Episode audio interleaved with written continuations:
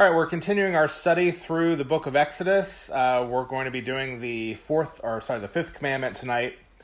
And uh, let's begin now in a word of prayer. Father, again, we thank you for your word, Lord. We thank you for the Ten Commandments that you've given to us to help us understand uh, basically the foundation of uh, the principles that are going to be going into your law when it comes to one, worshiping you and so uh, having a uh, having a right view of you uh, that then positions us to uh, worship you through also having a love for one another and taking care of one another and doing what is right and just in the world. Lord, I pray that as we look at this issue tonight, we understand that honoring the father and the mother is linked to you directly and that it is not simply a matter of advice that you are giving, but in fact, you have set up a, a group of parents um, to represent you to their children uh, as a model for the world to follow in, in following you. And to uh, destroy this model is to ultimately say something about whether humans in general should submit to you. And so I pray that as we look at this, it, it, may be new for some. I think most believe in honoring uh, their fathers and mothers, but it'll be new in terms of, I think, the amount of authority that you've given to parents. Help us understand this issue, Lord, uh, in the context that it's given, and, uh, and and help us apply it again in every way that we can to our lives. In Jesus' name, we pray. Amen. All right, let's go ahead and read the text. Honor, this is uh, Exodus 20, verse 12. Honor your father and your mother, that your days may be long in the land that Yahweh your God is giving you. Now, very short, it's, uh, it's interesting that as you read through the Ten Commandments, uh, all of the first five commandments have the name of Yahweh in them. I think that even though it's used in different ways, I think that Yahweh is mentioned in each one of these because they're about Yahweh. Um, so I don't break up the Ten Commandments as a lot of people do. They'll say the first four are about worshiping God directly, and then the last six are about how we um, interact with our our one another, our, our fellow covenant member. I would argue that actually the first five are about God, and the last five are about interacting with our fellow covenant member. And so that the father and mother are really about us worshiping God directly and less about how we treat people in the covenant community. Obviously, it functions as a sort of transitional uh, law, but in the end, this is primarily about God. And, and that's an important point because we're going to see that it's primarily about God in terms of the, uh, the punishments that are brought out uh, because of it and why the punishment for disobeying father and mother or lessening their honor is in fact so severe. So I want to do this first by we're just going to be doing a lot of scripture tonight. Uh, I'm proud most of this will probably be me reading scripture, and uh, and the first scripture I want to read on top of this is the variation of the law in Deuteronomy. In Deuteronomy five sixteen it says, "Honor your father and mother as Yahweh your God commanded you." That your days may be long, and it may go well with you in the land that Yahweh your God is giving you. So notice that it's still your, your days may be long in the land your, your uh, Yahweh your God is giving you, but here it's actually your days may be long that it may go well with you in the land that Yahweh your God uh, is giving you. And so it's just adding that that extra idea that things will go well with you, that there'll be blessing that you see in the Deuteronomic code. Now I want to talk a little bit about uh, what honor means because this is the part where I think, although all of us agree that we should honor our parents and that children should honor their parents, I think what's lost is in the word honor, in the English word honor. Um, the the the uh, Hebrew word kaved uh, or kavod, uh, uh, depending on what it is, um, means literally it means to be heavy. And what we see in other verses as we go along, that you're not to curse your father and mother, that's actually the, the word kalal. Kalal means to make something light. So it's not really curse so much. I think that's stronger than what's going on there. Um, to make something heavy, in other words, you put weight to it. And so this is why it becomes eventually uh, to be to be used as the word for honor. It means that you're putting weight to the person in terms of their authority. You're putting weight to the person in terms of how you treat them. Um, so they have honor in that regard. So when, for instance, uh, First Peter says, "Honor the emperor," it's not just saying, "Yeah, you know, have a general kind of like you know light respect," but it doesn't really affect what you do. No, it's actually saying put weight to him, uh, put weight to how you treat him, and put weight on his authority. And so the idea is that when you honor your father and mother, you are, and this is why I would translate it this way, you are to exalt your father and mother over yourself. That's what it means. You are putting weight to them and not on yourself. They are weightier than you are. Their decisions are weightier than your decisions are for your life. And that's why you see the crossover from honor to obedience. And the law is going to make that crossover, and the New Testament's going to make that crossover to where you notice that the words are no longer honor, but actually the word obey. So, th- this crossover then between honor and obedience is going to be seen in a lot of verses. So, I'm going to read you other verses that kind of show this. Leviticus 19:3 Every one of you is to fear his mother and his father. Notice the switch there too between usually it's father and mother, but to let you know, to let the audience know that God is talking about both your parents, either one, either or. Um, you are to actually uh, obey and fear the authority of both of them. Why? Because they represent Yahweh. Uh, Ephesians 6, we all, all know it, starting in verse 1. Children, obey your parents in the Lord, for this is right. Honor your father and mother. This is the first commandment with a promise that it may go well with you and that you may live long in the land. Um, Colossians 3:20 Children obey your parents in everything for this pleases the Lord. Parents are to be exalted by their children over them, which means that the children submit to their authority and instruction until they are no longer children through marriage or some release of the parents, and we'll talk about that in a moment. But I, that's very important to understand that honor has to do with exalting the parents over you, over your authority. And if that's not what you're doing, if you're doing what you want to do and disregarding the authority of your parents, and just basically saying, well, I'm fulfilling this by kind of having a general love and respect for my parents, no, you're not. You're breaking the commandment of God by disobeying your parents. It is it is a throwing off of God's authority, which is why that word fear is used there. We've talked about that before. When it comes to authority, that's a, an authority that's given not by you, but by God to the authority, which means that you don't get to take it away. You don't get to choose when your parents have the authority and when they don't. God decides that. God actually gives it to them. And therefore, it's very important we pay attention to the Word of God when it comes to this issue.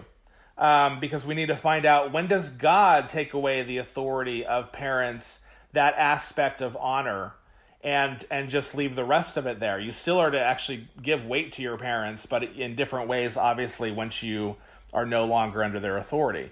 But the Bible needs to determine that, not the children, and not even the parents, because God has given that to you for a reason, and so you should maintain it.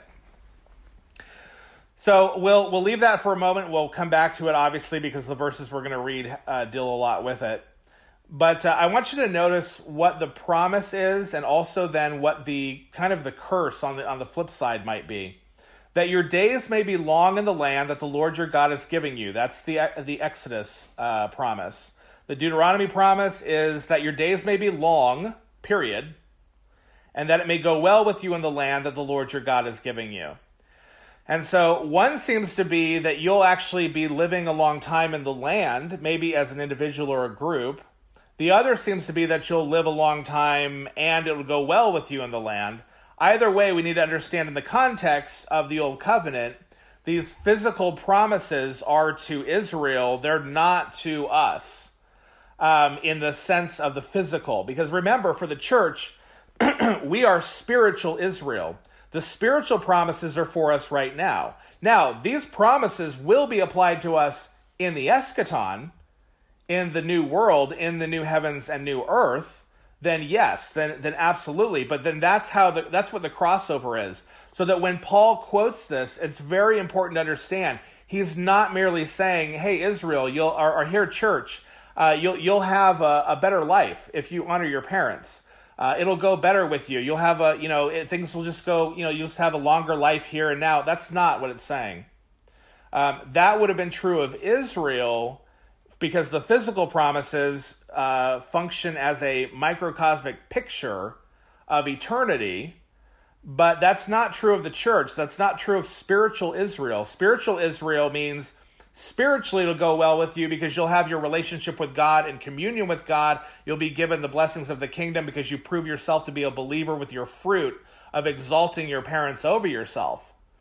But on the flip side, that also means then that you will inherit the new heavens and new earth uh, only if you exalt your father and mother. If you don't exalt them, if you don't honor your father and mother, you will not inherit the new heavens and new earth, which means that you're damned.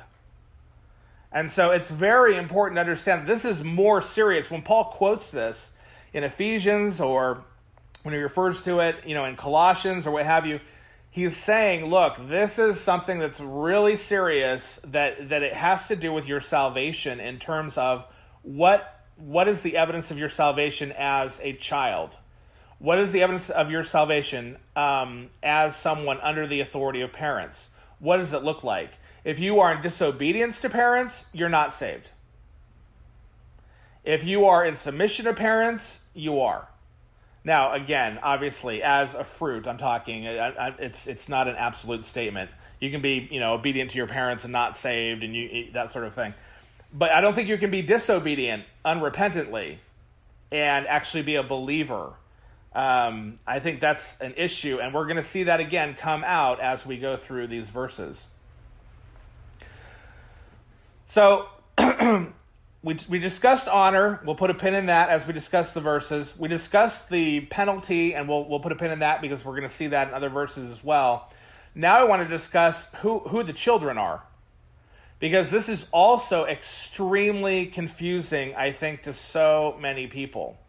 When you read the commentaries over and over and over again, an overwhelming amount of scholars will point out that these laws primarily are not given to little children. These laws, everybody knows that little children should obey you. Yeah, your three year old should obey you. Does God need to give you a law for that? Does He need to give a three year old a law? Like, everybody already knows that. These are primarily being given to adult children. That is a very important point that our culture completely misses because we don't actually think adult children have any obligation to their parents anymore, especially when they hit that magical number of one and eight or two and one, whatever it may be, whatever your magical number may be. Somehow, adult children, yeah, they don't they don't have any obligation to their parents. That's not a biblical idea.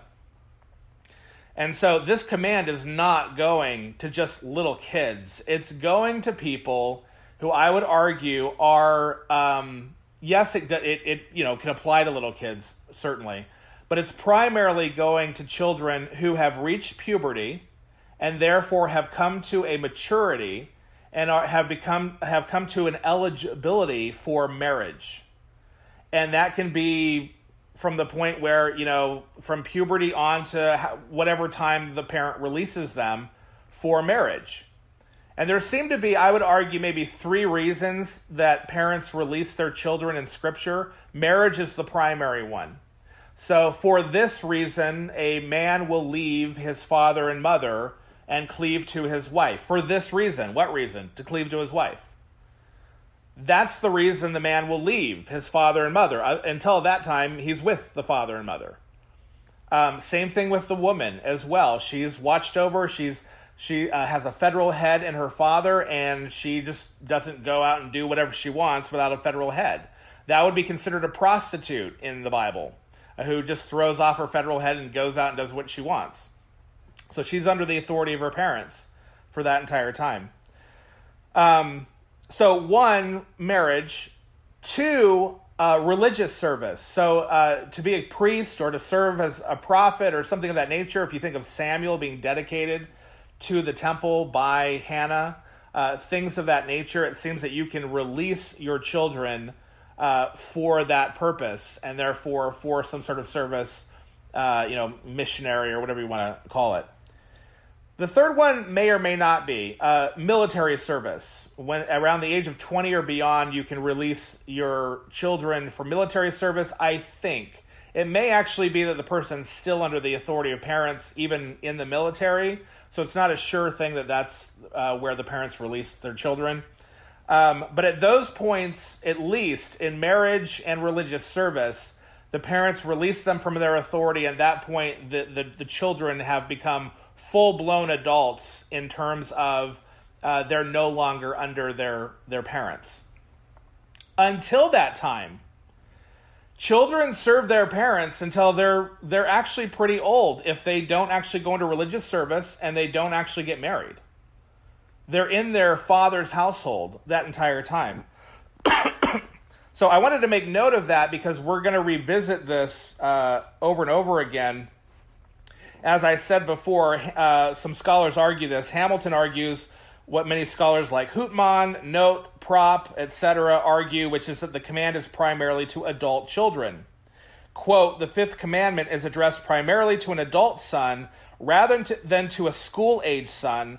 The son is to honor his folks, is also the person who is to give his slaves the seventh day off, not commit adultery, nor cast eyes on his neighbor's wife. And so obviously that's not your three year old. Um, we're talking about an adult son right there.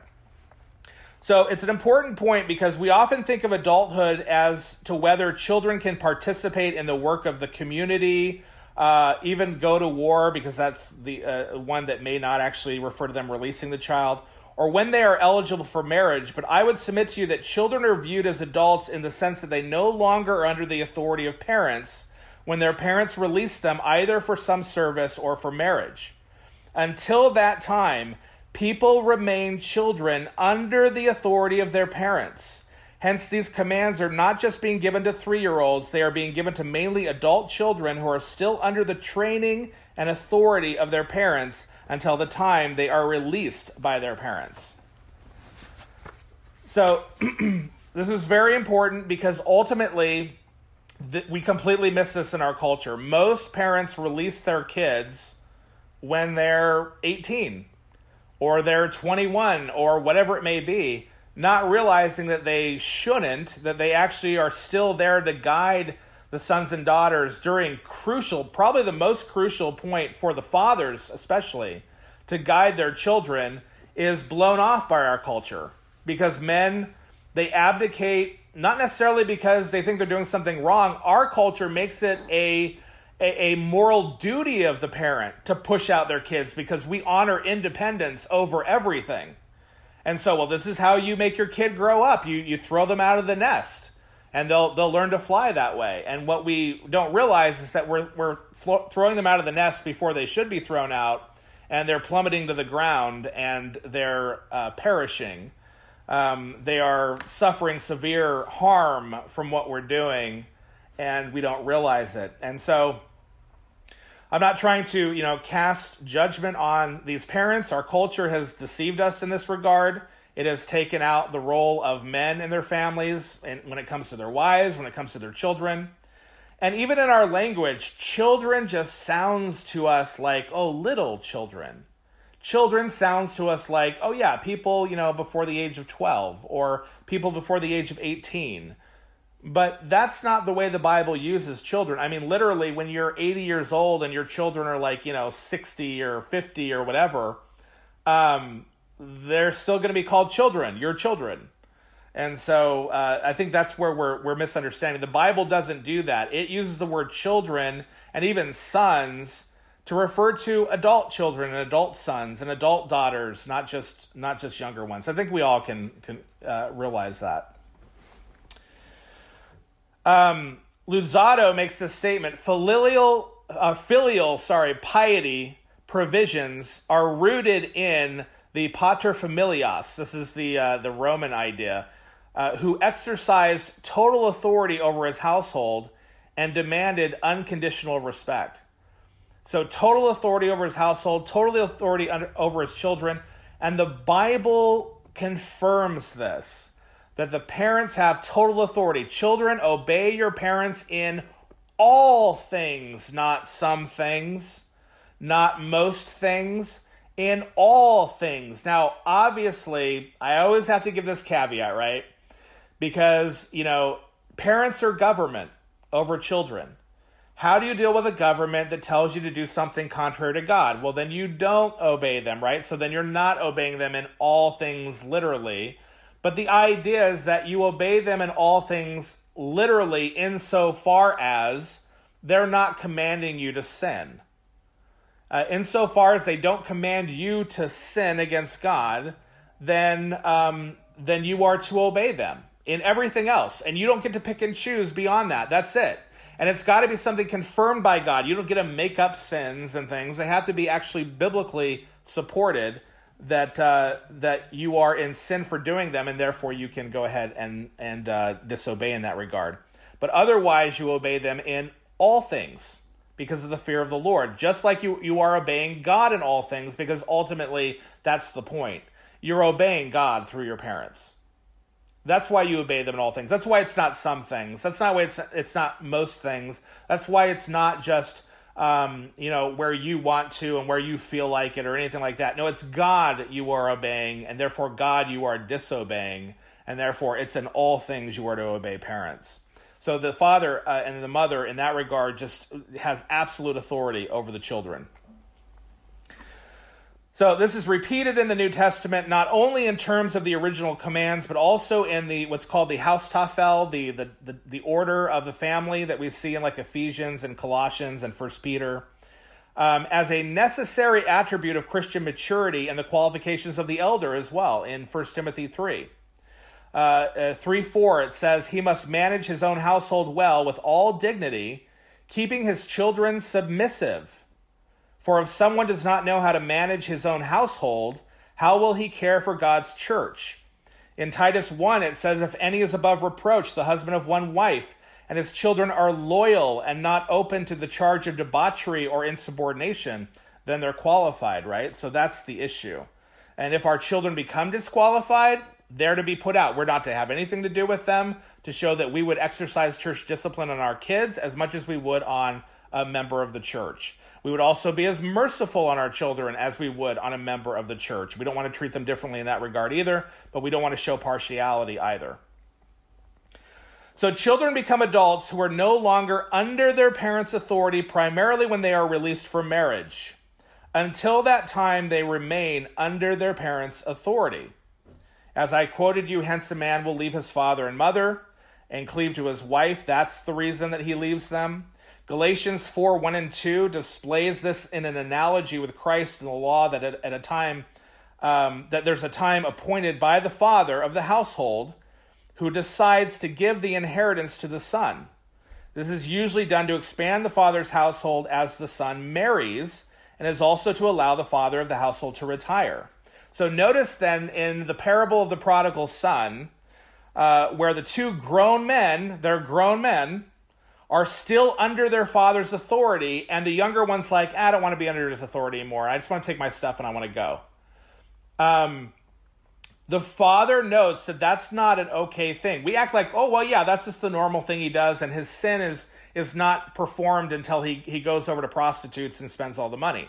It's like, no, the sin is being performed at the moment he leaves his father's authority, not by his father's wishes, but by his own because the father says, having not known necessarily of the prostitution, he says to the, the older brother, Your brother was dead. And now that he's returned, now that he's repented and he's come home under his father's authority, now he's alive. And he says this twice, by the way. The older son says, Why are you celebrating this brother? I've been with you the whole time, and there's not a commandment I didn't obey. Notice, still under the authority of his father, I did righteousness. I served you like I should. I'm in obedience to you as as a, a, an adult son, like the Bible says. And of course, the father says, "Yeah, everything that I have belongs to you, but your son, your, your brother, in fact, was dead, but now he's alive." That has major implications for how we understand the parable as well. Understanding that, look, ultimately it's talking about God, right? It's using that as an analogy that that we are, if we go under uh, out from God's authority, we are sinning. We are to return under God's full authority in repentance, and then we'll come alive again. Same thing. That's the analogy here. But Jesus can use this analogy because it was true of families. And so this is, in fact, the, the idea. In the Apostolic Constitutions, this is a couple hundred years after the New Testament, but it's the early church fathers. You fathers, educate your children in the Lord. When they reach an age that is appropriate, join them in marriage. Notice, telling the fathers to do it because the fathers have authority to join them in marriage to to uh, to do all that. We're going to be talking about courtship, and we'll relate this to courtship um, later on in a series. But uh, just to provide the foundation for it, fathers actually have all that authority to decide, hey, uh, should you marry this person? No. Should you marry this person? Yes. It's it's up to the father, and of course, a good father would ask his children, and it, it, they'd be involved in the whole thing. But notice how our, that's so weird for our culture because the father has almost no say. Now it's it's sort of like you know the Queen of England, right? There's really no authority there, but we'll still tip our hats and give her a palace it's it's that same thing when someone comes and asks for like a woman's hand in marriage or to date a woman or something from her father. It's really just a formality. Because like, would most people not marry her if her father said no? I mean, probably not. So we just don't recognize the authority of parents anymore, and our we have our culture to thank for that, and we have the evangelical culture to thank for actually um, adopting the cultural view. A daughter, likewise, can only be released by her father, even if a man seduces her and sleeps with her and wants to marry her, and even if he like does his vows. Uh, so uh, uh, realize that that marriage in the ancient world would be um, that they exchange vows and promises, and then they consummate that marriage. Whether it's a ceremony in front of family or whatever, it doesn't really matter. You can marry someone that way. But notice that the marriage is invalid in Exodus, in the law, Exodus 21, um, I'm sorry, Exodus 22, 16, that the, the marriage is actually null and void if the father does not agree to it. So if the, the, the woman does not have authority to give herself away, the father has authority over her and therefore has ownership over her, and she's not allowed to sell something she doesn't own, which is herself in that regard. Uh, she is not allowed to trade herself to someone else and whatnot. And so in Exodus 22 16, if a man seduces a virgin who is not betrothed and lies with her, he shall give the bride price for her and make her his wife. So if the father agrees, he'd give the bride price, and then it, will be official. The father will say, "Okay, well, go ahead. You can, you can. Uh, your marriage is valid, and and I'll I'll just take the bride price."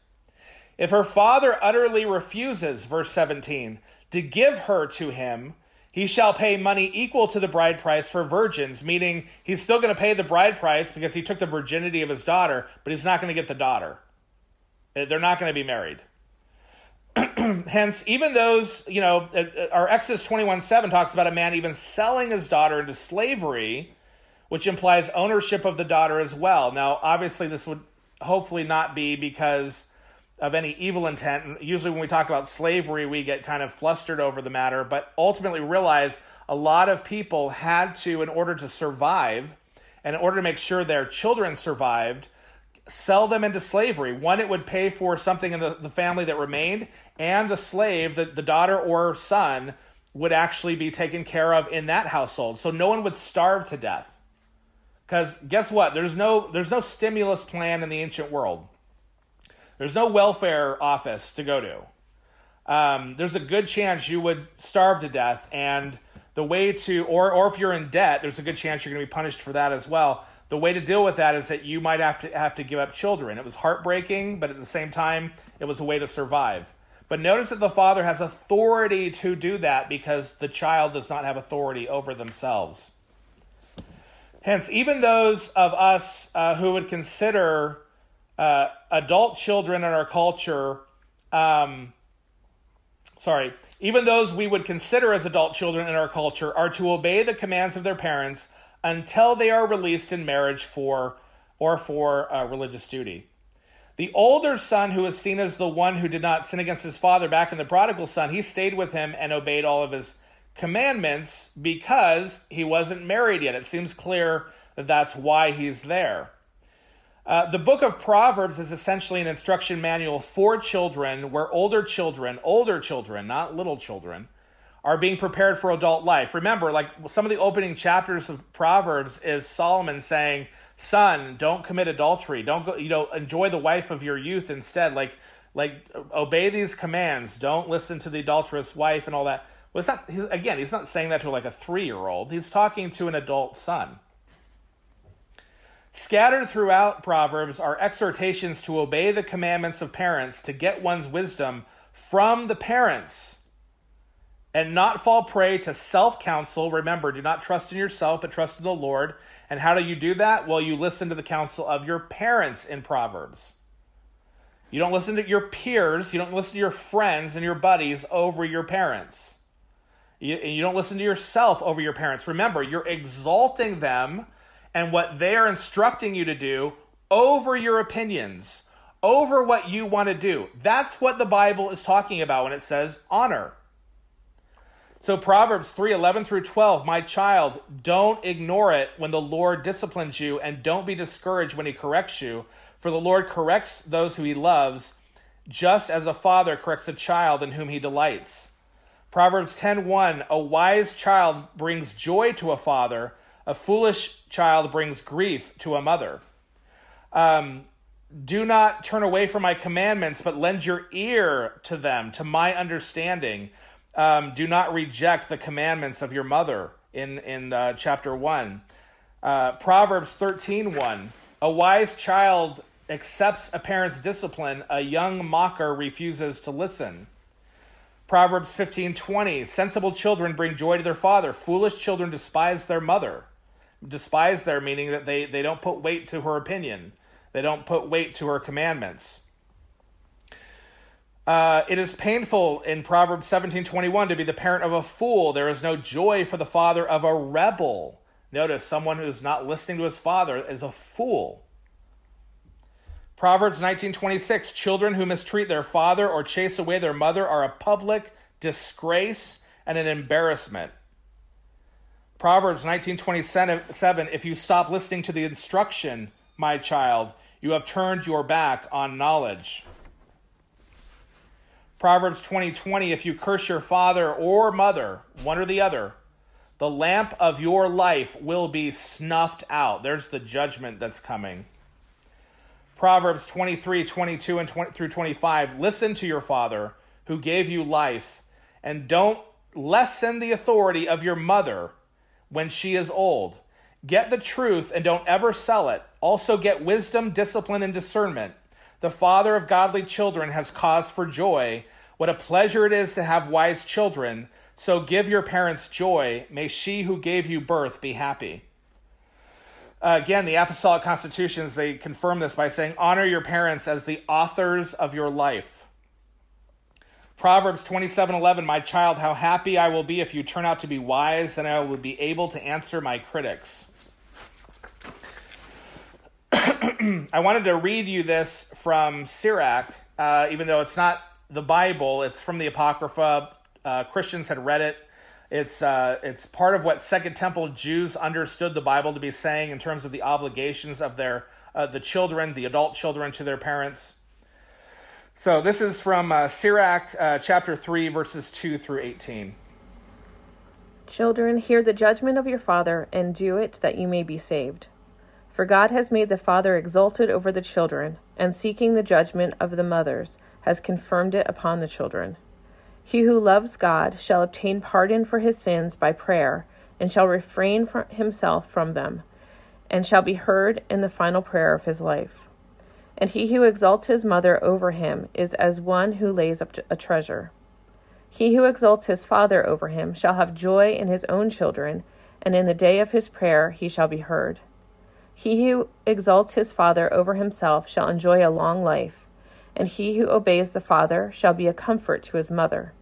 He who fears the Lord exalts his parents over himself, and will serve them as his masters who brought him into the world. Exalt your Father in work and word and all patience, that a blessing may come upon you from him, and his blessing may remain in the latter end. The father's blessing establishes the households of the children, but the mother's curse roots up the foundation. Glory not in the disregard of your father, for his shame is no glory to you. For the glory of a man is from the honor of his father, and a father without honor is the disgrace of the son. Sons, support the old age of your father, and grieve him not in his life. And if his understanding fail, have patience with him, and despise him not, when you are in your strength. For the relieving of the father shall not be forgotten. For good shall be repaid to you for tolerating the mistakes of your mother. And in justice they, thou shalt be built up. And in the day of affliction you will be remembered, and your sins shall melt away as the ice in the fair warm weather. Of what an evil fame is he who abandons his father, and he is cursed of God who angers his mother. Um, so now we come to the punishments for not doing this, and I want you to notice how severe the punishments are. Uh, first, let's let's start with the New Testament instead of the Old. Romans one twenty eight through thirty actually includes in it a uh, a list of you know all sorts of like wicked things that people do who um, who are given over by God to depravity. So yeah, in Romans 128 through 30, uh, Paul says this Furthermore, since they did not think it worthwhile to retain the knowledge of God, he gave them over to a, a depraved mind now, notice to do what ought not to be done, and usually we note that that's talking about like homosexuality and things like that. Notice what also is included. To do what ought not to be done slanderers, God haters, insolent, arrogant, boastful. They invent ways of doing evil. They disobey their parents. So notice that that is part of the depravity where someone is given over to the devil, given over to their sins, given over to a foolish mind, thinking that they're wise, being being given over to foolishness. That part of that depravity is that they don't obey their parents. We live in a culture of fools. We breed in the church a culture of fools by telling children that they can disobey their parents and not teaching parents that you need to have authority over your adult children until you release them for biblical purposes and not just arbitrarily because you want them out of the house or whatever. So, very important, I think, uh, and we often miss that. So parents stand in the place of God's authority, and therefore any disregard of or lack of fear toward their authority is to be met with death in the Old Testament. Exodus 21:17 Whoever curses his father or his mother shall be put to death. Now I want you to notice again that's kalal. It's not necessarily talking about a curse. It's translated that way. It kind of bugs me that it's so severe, but that's the word to make light of. Whoever disregards their authority, Whoever does not exalt their authority over themselves, they're to be put to death. Exodus 21:15 Whoever strikes his father or his mother shall be put to death. Leviticus 26 If a person turns to mediums and necromancers, whoring after them, I will set my face against that person and will cut him off from among his people. Consecrate yourselves, make yourselves holy, therefore, be holy, for I am I am Yahweh your God. Keep my statutes and do them. I am Yahweh who sanctifies you. For anyone who curses his father or his mother shall surely be put to death. He has cursed his father or his mother, his blood is upon him. Notice that being holy and being sanctified to the Lord means you don't consider your father and mother lightly. You don't disregard their authority. Again, that's what curse means. Kalal means you dis- you disregard their authority, you make light of their authority, you don't put it above yourself. You put your own authority, you honor yourself above your parents. You exalt yourself and your own opinions above the authority and instruction of your parents. And therefore, you are worthy of death and you do not belong to the covenant community. You are not holy to the Lord. In Deuteronomy 21, verse 18, if a man has a stubborn and rebellious son who will not obey the voice of his father or the voice of his mother, and though they discipline him, will not listen to them, then his father and his mother shall take hold of him and bring him out to the elders of his city at the gate of the place where he lives, where he lives. And they shall say to the elders of his city, This our son is stubborn and rebellious. He will not obey our voice. He is a glutton and a drunkard. Clearly a nine year old, right? No, obviously, again, an adult son. Then all the men of the city shall stone him to death with stones so you shall purge the evil from your midst, and all Israel shall hear and fear. um, Deuteronomy 27 16. Cursed is anyone who dishonors his father or his mother, that is, does not exalt them over himself. And all the people shall say, Amen. God pronounces judgment upon his people before the exile in Exodus 22, and in verse 7 gives one of the reasons for God's condemnation as father and mother are treated with contempt in you. Uh, their authority is not obeyed. The early church father Lactantius said, A son who deserts his father in order to not pay him obedience is considered deserving of being disinherited and having his name removed forever from his family. Um, of course, you know, again, it's a son who can desert, so we're talking about an adult son. So there, there are many ways to apply this. I'm not going to do the financial thing today because we're going to be talking about that in Matthew. And so we're going to run across that in Matthew 12. And so I'm going to save that for then. There are many aspects to honoring your father and mother. But it is important to understand the aspect of authority that this has to do with adult children, first and foremost, with an application obviously to younger ones. but the instruction in Scripture is primarily to older ones, which is why it's telling them, yeah, don't leave your father and mother, don't abandon them, don't go on your own and uh, live your life in accordance with your own wisdom, actually obey their commandments. Um, don't don't lessen their authority over your life again, until the idea is until you're released in marriage. Now, some some daughters in the ancient world they were released in marriage when they were 13 or 14 years old. Uh, some some stay much longer, and they need the protection of their father. Same thing with sons. Sons were often, usually when they were older, maybe around 19 or 20, they were given in marriage. Uh, it just depends. But this runs throughout not just the Bible, but also church history. We see it as I quoted the fathers, you see it there. Uh, in, with the reformers, you see it in Geneva. Uh, you were not allowed to get married except in like exceptional circumstances uh, without the authority of your parents say so. The only time you can get married is if you reach a certain age and your parents had done absolutely nothing for you and they, they totally abdicated their position, then uh, Calvin said, yeah, no, go ahead. You can get, you know, you can make your own arrangements at that point.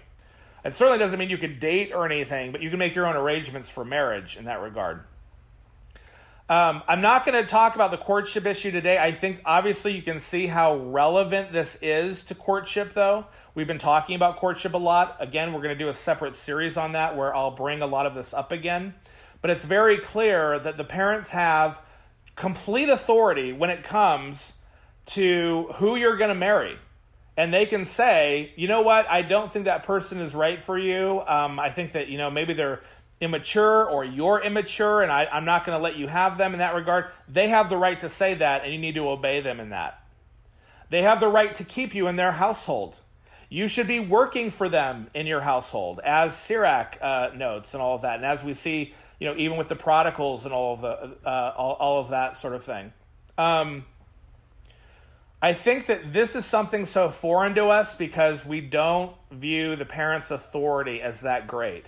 And the reason why we don't view it that great is because we don't realize that we are channeling for God His authority to our children.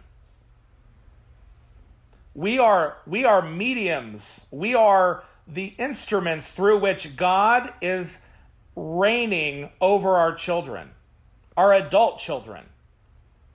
And if we abdicate, what do our children have but their own opinions? They are a people without a king. And so everyone is going to do what's right in his own eyes. And that's not the way God set up the family. The family is meant to guard the children until they go into a new family. From family to family. At no time were they meant to be on their own, out from any authority, doing their own thing, living their own life according to their own ideals and what's right in their own eyes, so that they have this sort of sense of freedom to where, well, who would ever want anything different because there's no responsibility and accountability at that point. We're not to tempt our children that way so that when they once they do get married, they long for the days of freedom when they didn't have responsibility. It's sort of like, you know, if you if you if you constantly feed a child vegetables and health food his whole life and and then you, you, he continues that on in life that's great. But if you have a period of time where you stop feeding him healthy and for years and years you feed him junk food you think he's going to go back to the healthy food? He's already gotten a taste. He's already become addicted to that. And uh, i really think it's a drug. I think that sort of that independence is really another name for rebellion and uh, and a lack of responsibility. And we shun responsibility in our culture, and we long for it because we're we're it, it tires us. It's so much work to be responsible, and it's so easy just to be a child, in terms of a little child, and have no responsibility. And when you throw off your parents, you are a child again. You can do whatever you want. There's no responsibility there. And so, what we're cultivating in our children, even as Christians, because we've adopted this arbitrary number where where does it come from? 18? 20? 21? Like, where are you getting it? We've adopted this, this ideal that actually is bad for our kids. We send our children away to college to be indoctrinated. That's where they're really going to become who they're going to become for the rest of their lives and you're not going to be the primary one feeding into your children after raising them, after all the support financially you put into it, you're not going to get to be the one who actually molds your kid into the adult that they're going to be. You think that that's really happening when they're when they're tiny? It's not. That's happening when they're tiny a little bit, but they mainly become who they are when they're older. That's why you can have families raise these kids their whole lives, but when they go away to college, the person who's really going to affect them are their professors, and you may completely lose them, and often you will. There's a reason why kids go to church their whole lives with their parents, and then they get that age when they go they go away from their parents, and suddenly they're no longer in church. It's like the most unchurched group out of all the groups, uh, all the age groups because it's the group that are no longer under authority and they want freedom and they're they're being molded by the world. And at that point why would you go to church? You don't want to go to church at that point. I'm just saying that what, what we've adopted is harmful to our children. And like look if you can just hold on for a few more years I, I, my encouragement to fathers and mothers is that I know that you've labored and it's been a lot of work raising your kids, but the the bulk of the work is yet to come. You've built up the pyramid, but man, now you got to go up the top of that thing. You got to carry those bricks to the very top to put that pinnacle on. And I realize how much work that is and how much people don't like it and how much our culture that values independence over obedience to God, values independence over submission to authority and God's authority and the authorities God has placed over us. And in, in that culture, um, we're fighting against it to where this will be viewed as tyrannical because that's the Enlightenment view of authority. It's tyrannical, it's restrictive, it's legalistic. I don't like it because it puts restraints on what? My freedom, my independence. God doesn't care about your freedom and independence in that regard. You're a slave to Jesus Christ. And if you're not a slave to Jesus Christ, you're a slave to the devil. There are only two options because there's only two masters. And you can be a slave to Jesus Christ by being a servant to your parents in obedience to them, obeying their instruction, or you can be a servant directly to the devil by doing what you want, but you will be enslaved by him, I promise. One of those authorities is truly tyrannical. And it's not the authority telling you to submit to your parents, it's the authority telling you not to. Because he wants to be the tyrant that molds your life into his own image to be a an agent of chaos and destruction in the world rather than God who wants to turn you into a creational uh, a creational agent who through family and the transfer from one ordered family to another creates life and shalom in the world as the image of God. And that's really what's at stake here. And I'm not saying that, look, if you did it wrong, God can't correct the things that are wrong. Of course he can. He's the great redeemer. But you're going to have a lot of scars and there's going to be a lot more to correct by doing it wrong. I guarantee it.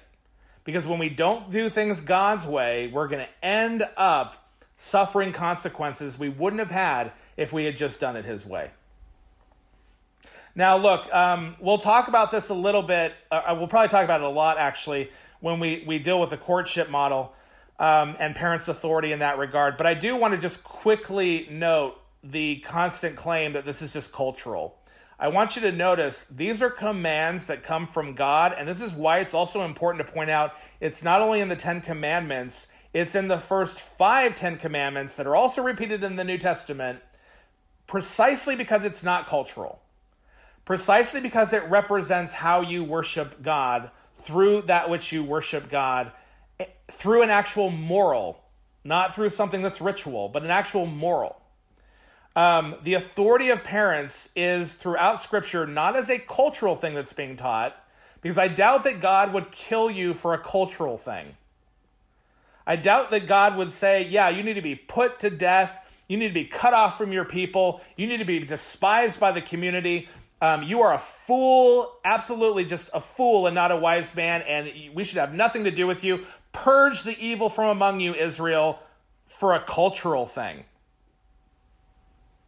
And again, it certainly wouldn't be repeated in the New Testament then, because again, you can cultures are different. The, the, the, the Bible has multiple cultures. So anyone trying to say that, well, it's just the culture of the Bible, well, which one? There are numerous cultures, and guess what? In every single one, this is commanded. In every single one. And let me further that by saying, let, let's say it was cultural. Let's say culture is neutral, which I think a lot of people are assuming that culture is neutral, when in fact it is not. Let's say cultural's, culture is in fact neutral. Um, if I'm going to live by sola scriptura, if I'm going to live by having a confirmation from the Bible in order to know what I should do in my life, what culture I should live out, I need the Bible to confirm that the culture I'm going to live out is okay with God. I know that if this is culture, God's completely okay with it and even commands it. I don't know that God is okay with our culture and what we're doing because you don't have it represented in the Bible at all. So if I really want to obey God, I think I would go with the culture that's consistent with what's being said here and not a culture that's inconsistent with it, which is ours. So even if it was cultural, we should still do it. But I would argue to you that it's not cultural. In fact, it's what we should do. And honoring your father and mother, exalting them over yourself, um, this is what we're called to do as God's people. Again, we'll talk about this more, but as for right now, I think uh, that's sufficient. Let's go ahead and bow in a word of prayer. Father, again, we thank you for fathers and mothers. We thank you for your word that tells us how we should uh, we should exalt them over ourselves, how we should obey them, how we should view their authority. I pray everyone listening today will repent of any uh, bad ideas they might have had, Lord, and instead truly exalt their parents and become the parents they need to be over their children. O Lord, we seek this in your exaltation always. In Jesus' name, amen.